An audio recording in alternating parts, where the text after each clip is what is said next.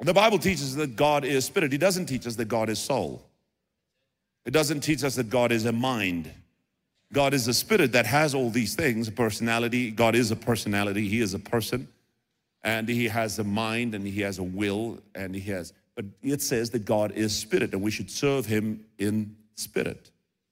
And so the word spirit cannot be misunderstood as to mean your soul dimension. And so for us as Pentecostals and charismatics, we do believe that you are in fact existing in three dimensions, if you will. I don't know if dimensions would be the right word, but you are a soul, or you are a spirit which is made alive in Christ Jesus. When Jesus saves your life, your spirit is made alive in him. He calls you from the dead. You are made alive. He makes your spirit alive. That's why he says to Nicodemus, you are to be born again. So what is born again if that which is in you is already that which is regenerate? You are born again, so you are that which is born at birth, which is your physical body. Then you are born again, and that born again is spirit. Your spirit man is made alive. So you, that which part of you then is saved except that part which is born again? So your spirit man is what's going to get saved, and your spirit has a soul, and your spirit that has a soul lives in your body. So we do believe that you exist in three parts. This is important because it changes a lot of the theology. If you read theology from this lens, it changes a lot of things. Your spirit man is connected to God. Your spirit man is not the part of you that sins. It's your soul man that sins. It damages and hurts your spirit, but your soul is the part of you which sin attaches itself to, which is influenced by the demonic, etc. So reading it through this lens makes a lot more sense, Scripture.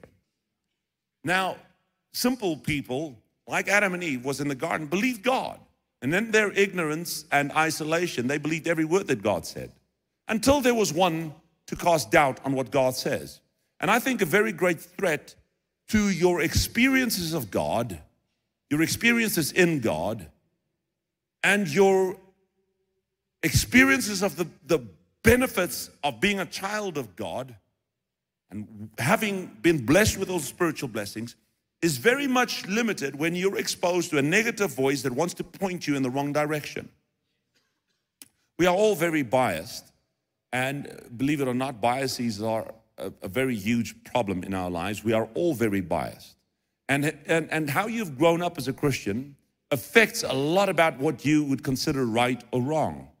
And in many cases, people don't consider what is right and wrong based on proper reading of Scripture, proper exegesis of Scripture, and the help of the Holy Spirit. Now I want to start here by saying, if you look at the Old Testament and you look at the Pharisees and the Sadducees and all those scribes who knew the Old Testament well, which if you read the Old Testament, goes a long way in explaining who Jesus Christ would be. The Old Testament exists to shine a light on Jesus Christ. And yet when they all, with all their intelligence, stood in front of Jesus, did not know that he was the Son of God. You needed a guy who, before he was born, leaped in his mother's womb without having eyes to see or ears to hear or smell or taste or any of these things. He was in his mother's womb. John was in his mother's womb, and when Jesus walked into the room, could discern him. He couldn't see it, couldn't hear it, wasn't taught it, but just by Jesus' presence in the room, something supernatural happened. He did not merely say, I believe that Jesus is in the room. He leaped in his mother's womb. I want to start here by saying that every Christian who believes that the gifts of the Holy Spirit had stopped, that there is no experience in God, it's merely confession, you are missing out in the leap that you can have in the Spirit in the presence of God. If John leapt, the Bible says he would be baptized with the Holy Spirit from his mother's womb. And when he leaped, the Holy Spirit, Elizabeth was baptized with the Holy Spirit because he leaped. There was an actual manifestation of the Spirit of God in John's life while being in his mother's womb. Why would God have that before Jesus was given the Holy Spirit, before Jesus' ministry had started, before the Holy Spirit was poured out, and Jesus resurrected and ascended into heaven, and the Holy Spirit poured out, he had an experience with God. Now we can read the Old Testament, and we know that there is ecstatic utterances, prophetic words that was given by Ezekiel and Elisha and Samuel and the likes. All of them had moments of trance-like experiences where there was an utterance, spiritual utterances that are that is undescribable in terms of our human language, that they had an experience that you can't pin down scientifically. It's amazing that we want to pin down God scientifically. And so we have to jump into this topic and dissect it verse by verse. Acts chapter 19. While Apollos was at Corinth, Paul took the road through the interior and arrived at Ephesus. This is Paul now. There he found some disciples and asked them, did you receive the Holy Spirit when you believed? So some people in cessationism circles would argue that you receive the Holy Spirit when you are saved. And you do. Jesus says, I make my house in you. You are a temple of God. And Jesus lives on the inside of you. He says, did you receive the Holy Spirit when you believed? In other words, the answer, no, we have not even heard that there is a Holy Spirit. So they were saved and not yet baptized in the Holy Spirit, not understanding these things. Paul begins to explain, then what baptism did you receive? John's baptism, they replied. Paul says it's a baptism unto repentance. He told the people to believe in the one coming after him, that is, in Jesus. On hearing this, they were baptized in the name of the Lord Jesus. This is water baptism. And when Paul placed his hands on them, because water baptism is not salvation either. You get saved, then you get baptized in water. And when Paul, after baptizing them in the name of Jesus, water baptism, he placed his hands on them, and the Holy Spirit came in them or on them? On them, and they spoke in tongues and prophesied. Is tongues now a tool for evangelism? No, because they were evangelized before the tool, before the tongues. Tongues here is a thing that accompanies the baptism of the Holy Spirit. In both these examples, where you have Gentiles, believers believing the gospel, already saved, now getting baptized, receives the Holy Spirit on them, and as a sign of that, both of these cases, they spoke in other tongues. Now the Bible, if it says they spoke in Hebrew, it would say they would speak in Hebrews or Greek, or they would call the language, but they were speaking in other tongues. Was everybody in that group speaking in different natural languages? No, because the word tongues there doesn't imply natural languages. It implies heavenly or spiritual or angelic language. And this is not a language that is Hebrew, Greek, Mandarin, or any of those languages as is displayed in Acts 2, because there are more than one display of spiritual gifts of language. Now, what we have in language, in spiritual language, speaking in tongues, you have scientists, you can take that off, scientists who try to record what people would utter, bubble or babble, if you will, out of their mouths when speaking in tongues, to try and say this is a language that has language familiarity and structure to it. And what they discovered is that it does not, because it is not supposed to be a language that we can decipher scientifically and say that if you do this or make this noise or say that word or use this structure, that if you follow that through, you can isolated and scientifically decrypted to mean this in other language, which you can do with every other language. So that's not what the language is. And let me read this to you. Where is it what I wrote here? Paul makes it clear that, and I'm going to show you this through all the scriptures, Paul makes it clear that tongues is intrinsically non-commutative form of utterance. Paul makes it very clear, and I'm going to show you the scripture. Paul makes it clear that the speaking of tongues, when it speaks about tongues, is a non-communicative utterance. It's something that is not for communication, and from a horizontal human perspective. It's not for communication on a horizontal level.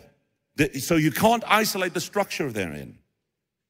But prophecy on the other hand, is to make articulate something that is inarticulate. So when you prophesy, you are articulating something that is inarticulate. So when I prophesy or somebody prophesies, he hears from God what you can't articulate. He sees a picture. Ezekiel sees the wheel or the potter, the wheel of the potter. And out of that, he takes a prophecy and he defines that prophecy he makes. So interpreting of tongues is connected to prophecy. It's taking that which is unutterable, undistinguishable in terms of language, and then here's what God says that was, and explains that. So there are multiple forms of this thing. Is that okay? All right. So let's begin.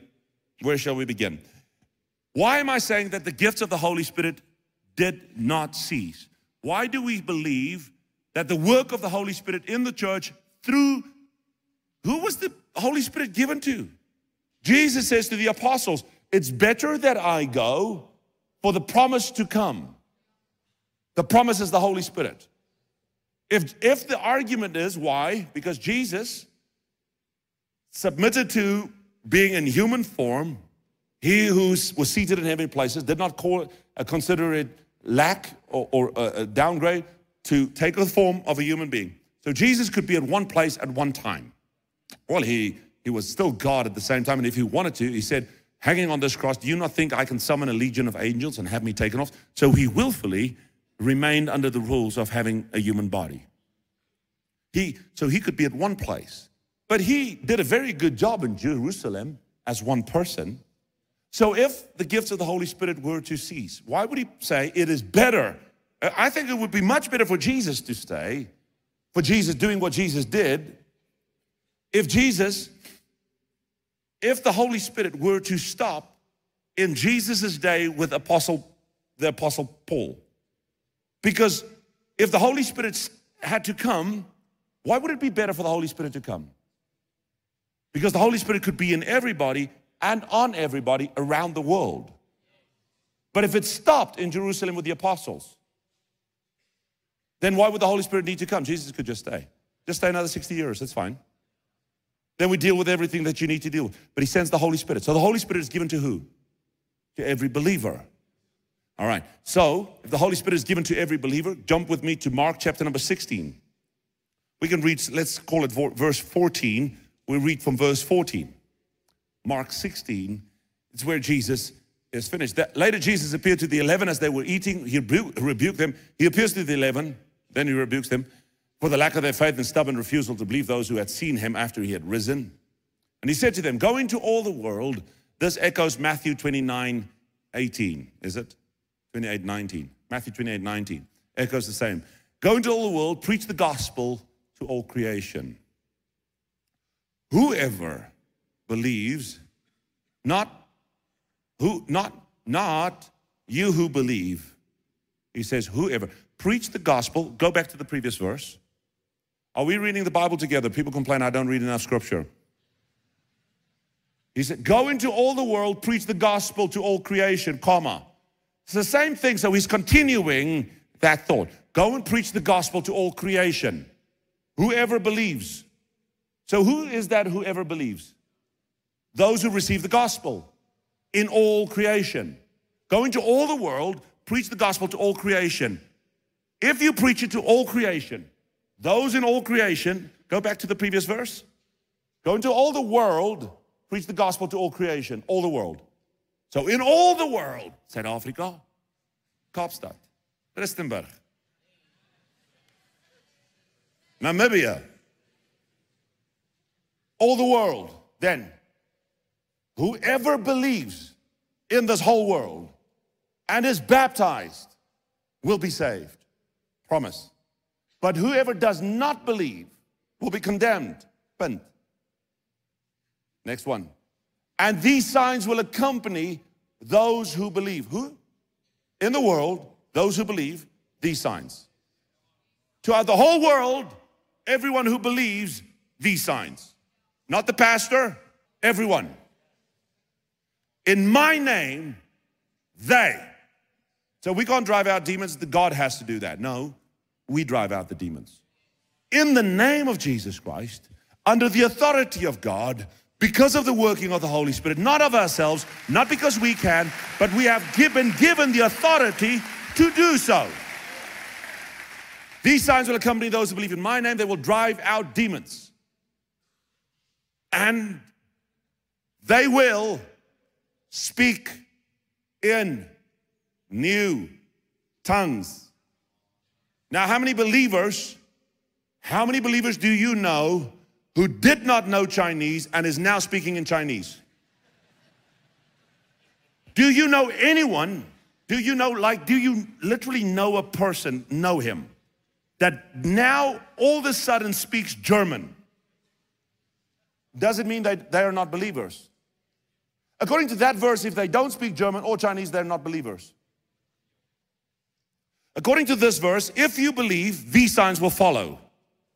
You will drive out demons and you will speak in other tongues.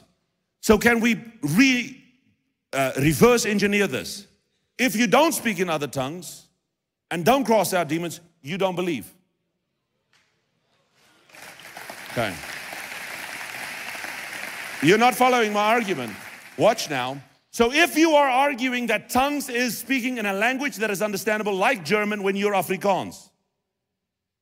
Who of you knows somebody that does that? I'll wait.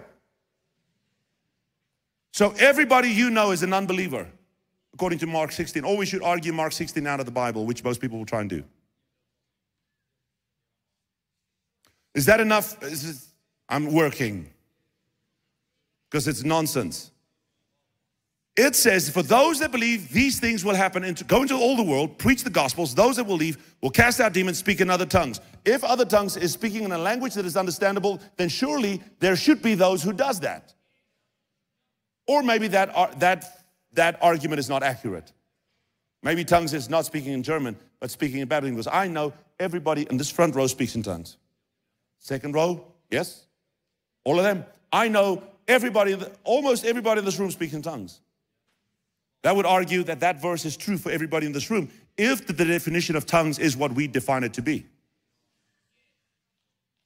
Oh, it's just, ooh.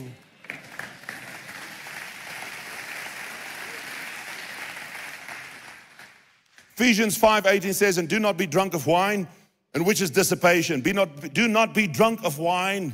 Ephesians 5:18 says, and do not be drunk of wine, which is dissipation, but be ye filled. Be ye, hear he, hear he. Be ye filled with the Spirit, speaking to one another in psalms and hymns and spiritual songs, singing and make melody in your heart to the Lord. Do not be drunk with wine. Why would he say, be filled with the Holy Spirit? Why would he say, do not be filled with drunk, but be filled with the Holy Spirit? It does not say, do not drink a glass of wine, but be, every now and then read your Bible. He uses the word drunk of wine, but be ye filled with the Holy Spirit. He's not necessarily saying that the experience is like a drunkard, although to some degree it is, but there's something that happens when you're drunk of wine. Inhibitions are gone. Your language, you can have the greatest professor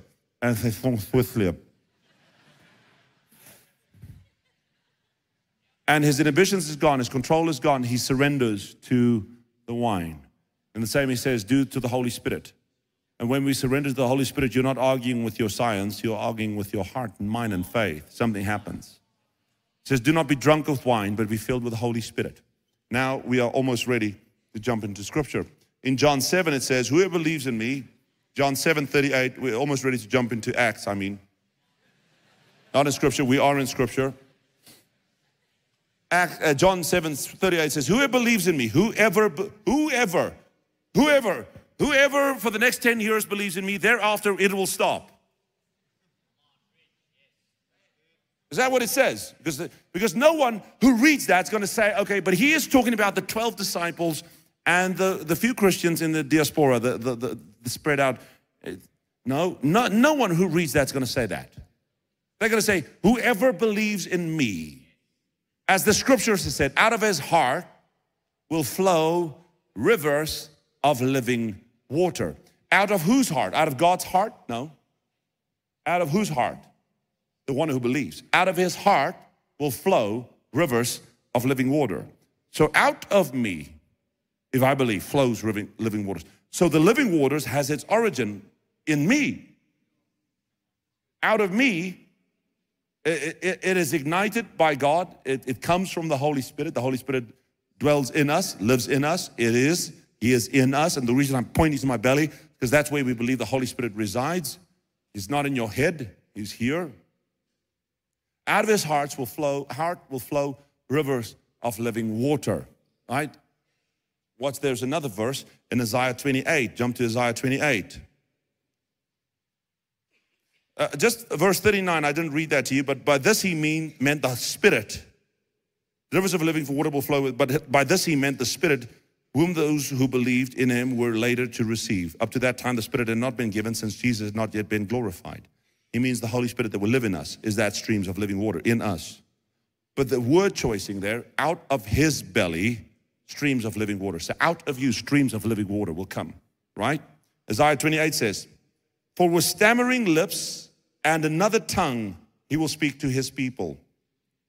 To whom he had said, with stammering lips and another tongue, he will speak to his people. To whom he said, this is the rest with which you may cause the weary to rest. And this is the refreshing that they would not hear. With another tongue, that we would receive refreshing. Streams of living water. With other tongues, this refreshing happens. With stammering lips and another tongue, he will speak to his people. With another tongue, he will speak to his people. God speaks to us. We call it the heavenly language with which we speak to God. He will speak to us. There is a verse, I didn't copy it, but I wanted so badly to read it to you. It's in Proverbs something. The verse, Proverbs, I found it again. Proverbs 20 says, Proverbs 20 verses 5, watch. The counsel in the heart of man is like deep water.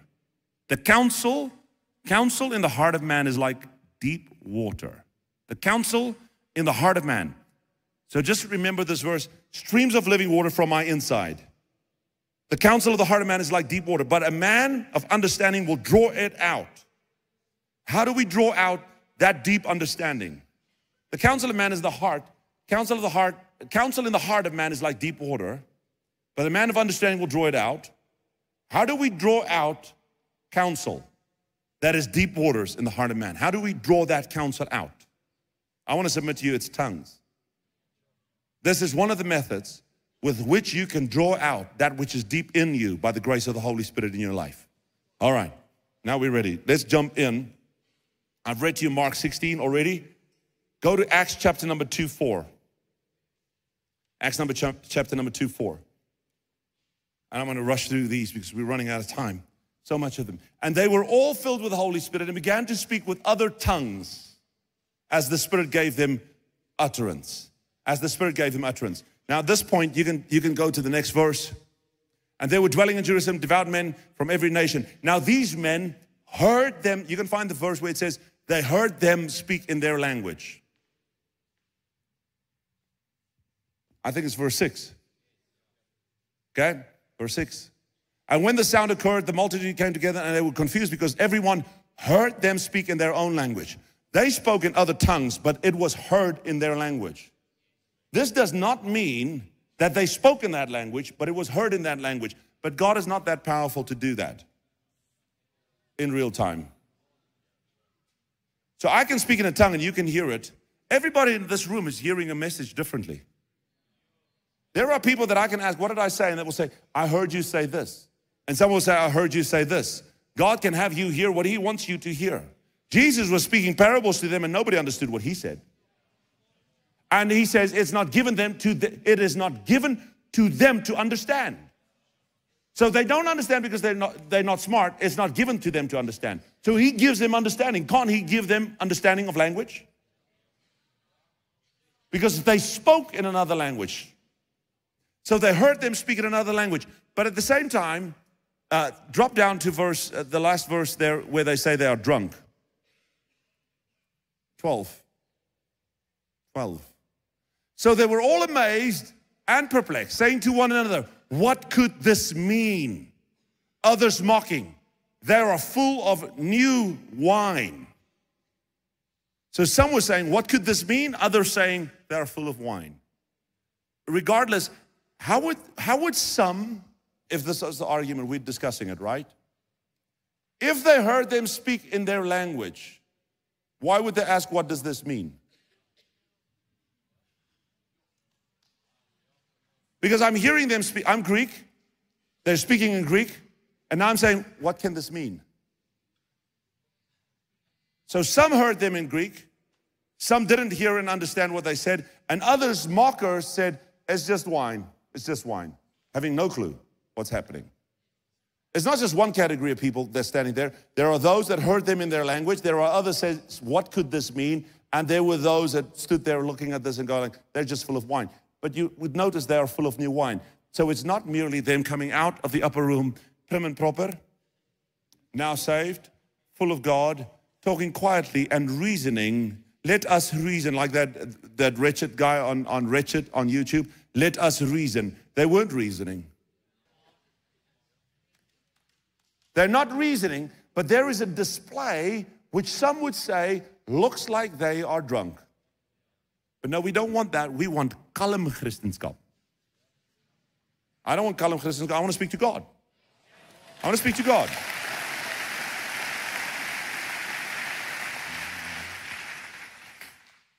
Go with me to Corinthians chapter number 12.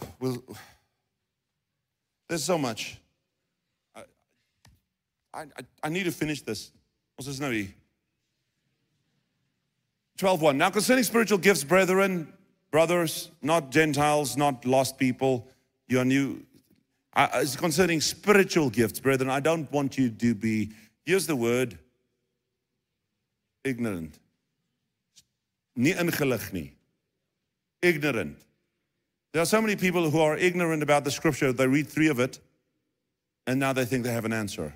I don't want you to be ignorant. Paul is explaining to them. Who's explaining it to the Corinthian church? An apostle. Paul is explaining it. Who do we ask to explain it to us? YouTube. Paul is explaining it.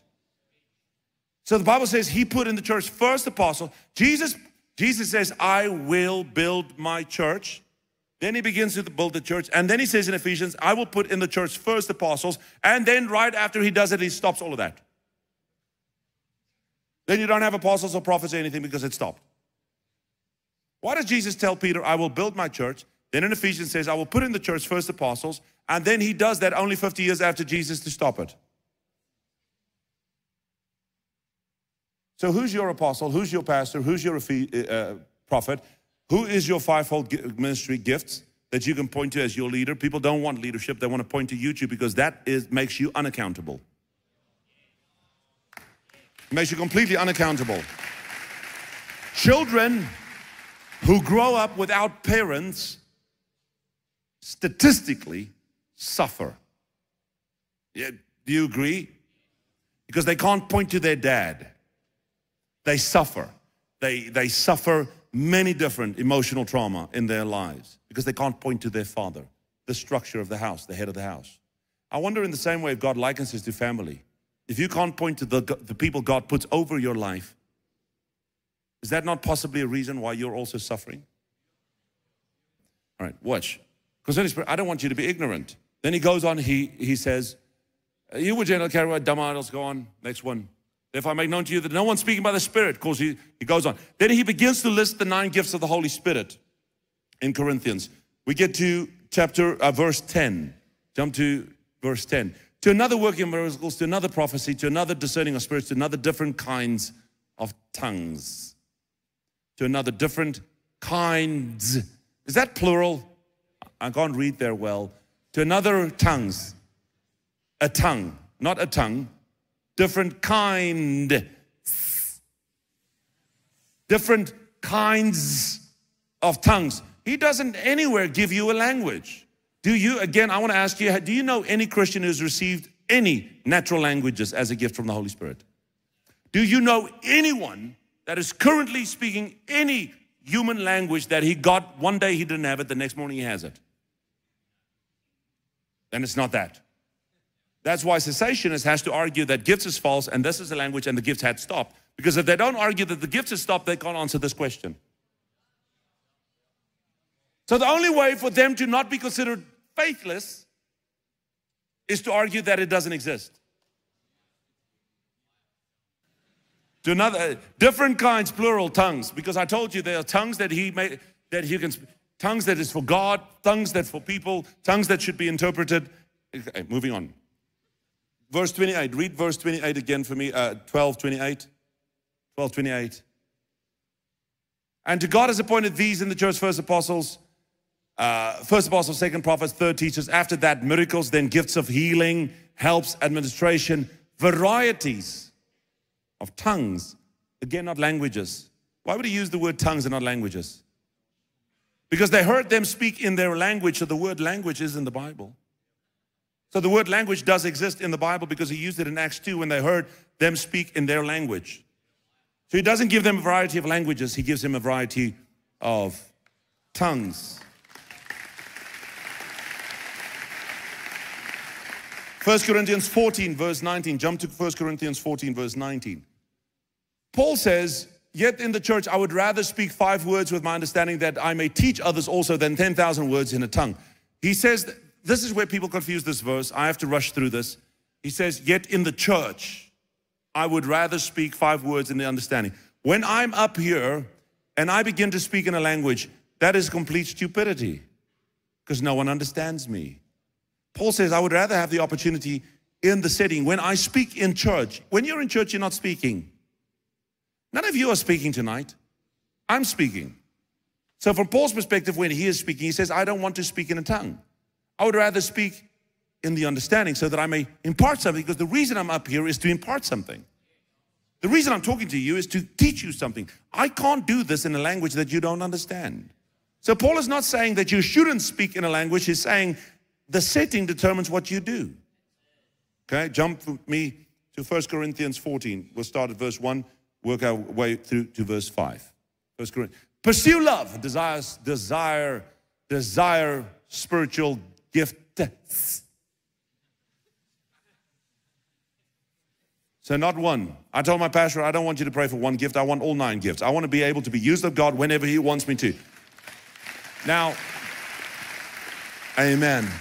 If I'm in a room full of sick people, do you think prophecy is what's needed? No, the gifts of healing is what's needed. When I'm in a room of people that are full of potential, their lives in front of them, and they're all healthy, do you need the gifts of healing or do you need the gifts of prophecy? If I'm in a room of people that are struggling to make plans and how to get ahead, do you need the gifts of wisdom and knowledge or do you need the gifts of speaking in tongues? No, you need the gifts of knowledge and the gifts of wisdom. So I want God to use whatever is necessary for whatever situation I find myself in. Desire spiritual gifts. I want to be used of God. I want to see the supernatural. But especially that you may prophesy. Prophesy. In Revelation says prophecy is the testimony of Jesus Christ. The spirit of prophecy is the testimony of the Lord Jesus Christ. Spirit of prophecy is the testimony of the Lord Jesus Christ.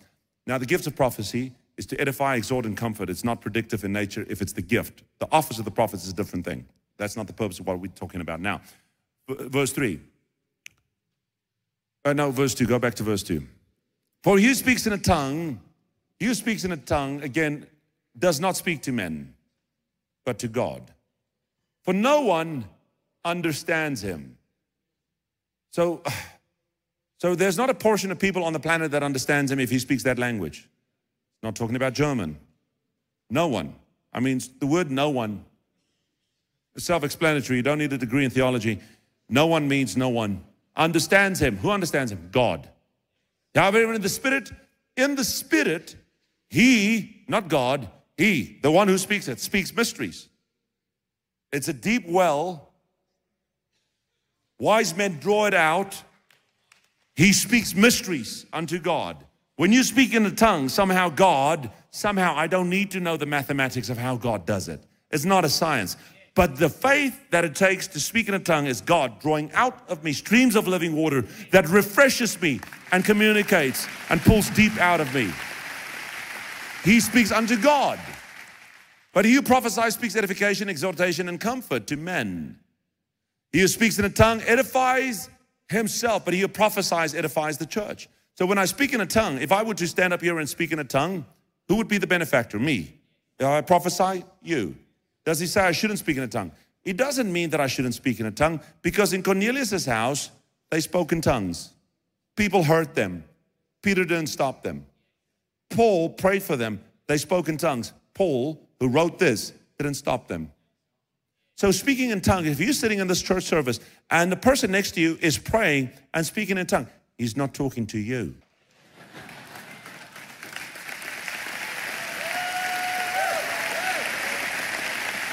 I don't care. It's in the Bible. Read it slowly. He who speaks in a tongue edifies himself. Edifies is the word build up, to restore. Edifice is a building, to build up this building, to build yourself up. I'm telling you right now, if you have weakness in your life, when you begin to pray in a tongue, the Spirit speaks utterances that can't be uttered in words. The Holy Spirit is praying through you, and you being built up. You don't know how, but somehow the streams of living water is coming out of you. And the faith that it takes is you building yourself up. I would much rather pray in a tongue before I pray for you, so that I can be built up, and by the time I get to you, you have a built-up pastor. Okay. Paul is not trying to enlarge the languages of the human race. Paul should have said only for the next 10 years, because then after this it will stop. Where does Paul say it will stop? Nobody reading that will think that it's going to stop. Where does it say it will stop? But even more that you prophesied. Well, he who prophesies is greater than he who speaks in tongues. Why? Because you can speak in tongues and build yourself up. And people have this argument. I don't disagree with him. You can probably counterfeit speaking in tongues, but if you ask the Father, he's not going to give you a serpent regardless. But even more that you would prophesy. If he prophesies greater than he who speaks with tongue, unless indeed he interprets, that the church may receive edification. So if I were to stand here and speak aloud, I have the microphone speaking in a tongue, it helps you nothing. But if somebody would stand up and interpret, and you don't see this gift working as much in the church as it ought to. We've had it manifest in this church from time to time, and you would have somebody interpret what was prophesied, very seldom. But when I was growing up, that would happen in church. Often you would have one or two people stand up, speaking in tongue. Everybody would listen to that person, which would be an indication that that was not for him to speak to God. It was for him to speak to the church. Somebody would stand up and go like, this is what God says. And what I've noticed is that the length of the speaking in tongues and the length of the interpretation is not the same. One can be longer, one can be shorter, because it's not language. It's a revelation. But now, brethren, if I come to you speaking in tongues, what shall I profit you unless I speak to you either by revelation or by knowledge, by prophesying or by teaching? Even things without life, whether flute or harp, when they make a sound, unless they make a distinction in the sound, how will it be known what is piped or played? For the trumpet makes an uncertain sound, who will prepare for the battle? Next verse. So likewise you, unless you utter by the tongues words easy to understand, how will it be known what is spoken? For you will be speaking into the air. It was chapter 13, I think. Where's that verse, perfection? Wilbert, is it chapter 13 that I asked you about? 1 Corinthians 13, go back. This is, I need to land this airplane, but I've got a ton more scriptures. But go to chapter 13, speaking on love. This is one of the scriptures that cessationists use. Though I speak with tongues of men and not men angelically, tongues of men and of angels, but have not love, I've becoming a sounding brass or a clanging cymbal. And although I have the gift of prophecy and understand, this is not exhaustive, but another list of gifts. The gifts of prophecy, understanding all mysteries, all knowledge, and have all faith, that I remove mountains, and have not love, I am nothing. And although I bestow all my goods to the feet of the poor, and though I give my body to be burned, martyrdom, but have not love, it profits me nothing. Love suffers long and is kind. Love does not, goes through that verse 5. Yeah. But just go back to the verse before it, verse 9. For we know in part and we prophesy in part. But when that which is perfect has come, then that which is in part will be done away. Is it verse 8? Let's start at verse 8, because this is what I want to close down with. Love never fails, but whether there are prophecies, they will fail. Whether there are tongues, they will cease. Whether there is knowledge, it will vanish away. People use this verse, go back to that verse, the word cease. They use that to argue that the gifts will cease. But watch what it says. Love never fails, but where there are prophecies, they will fail. Where there are tongues, they will cease. Whether there is knowledge, it will vanish away. For we know in part and we prophesy in part. But when that which is perfect has come, then that which is in part will be done away with. So it's not going to stop before that which is perfect has come. Has Jesus come yet? No.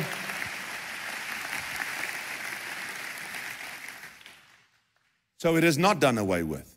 We still speak in tongues. Now, I'm going to just quickly read it from my list here. The one who speaks in tongues edifies himself. Paul says, I wish you all speak in tongues. I speak in tongues. In 1 Corinthians 4:18, it says, I speak in tongues more than all you. We know that Paul also exercised the gifts of working of miracles and signs and wonders. He also had people get healed because of handkerchiefs on his body. So the same Paul who speaks in tongues had the gifts of healing as well, multiple gifts. He says, I speak in tongues more than all of you. He wrote 2/3 of the New Testament. I'm going to believe him. Speaking in tongues, his revelation is unparalleled. No one after him could be, and the canon of scripture is closed. There shouldn't be anyone after him, but he still puts out quite a writing 2,000 years ago. If I speak in tongues, will they not say that you are mad? He's talking about a sign. The gifts of tongues is a sign to an unbeliever. Is it gifts of tongues? It's not the gift of prophecy. It's the gift of tongues. The gift of tongues is a sign to an unbeliever. They look in and they're confused about it. How can they be confused if they never hear you? Then they say, Paul goes on to argue that if I speak in a tongue and only in a tongue, they'll say we're mad. So if I was standing up here and you were all praying in a tongue and I was praying in a tongue and somebody walks in there, they would say, there's a gemors, which I would agree. Because they're not coming in here with, how would they understand what we're saying? That's not what Paul is not saying, stop speaking in a tongue. He's saying, understand what you're doing it for. Because he's correcting the order in Corinthian church. How do you think anyone would ever learn how to speak in a tongue if they never hear anyone speak in a tongue? How would the gifts be shown and displayed? How do you know Jesus fasted? The Bible says, don't tell anyone you're fasting. Yet Jesus told us. I speak with tongues of men, to each one tongue, etc. Do not forbid speaking in tongues. Put just 1 Corinthians 14:39 in there. I'll close with this, 14:39. Therefore, brethren, desire earnestly to prophesy and do not forbid to speak with tongues.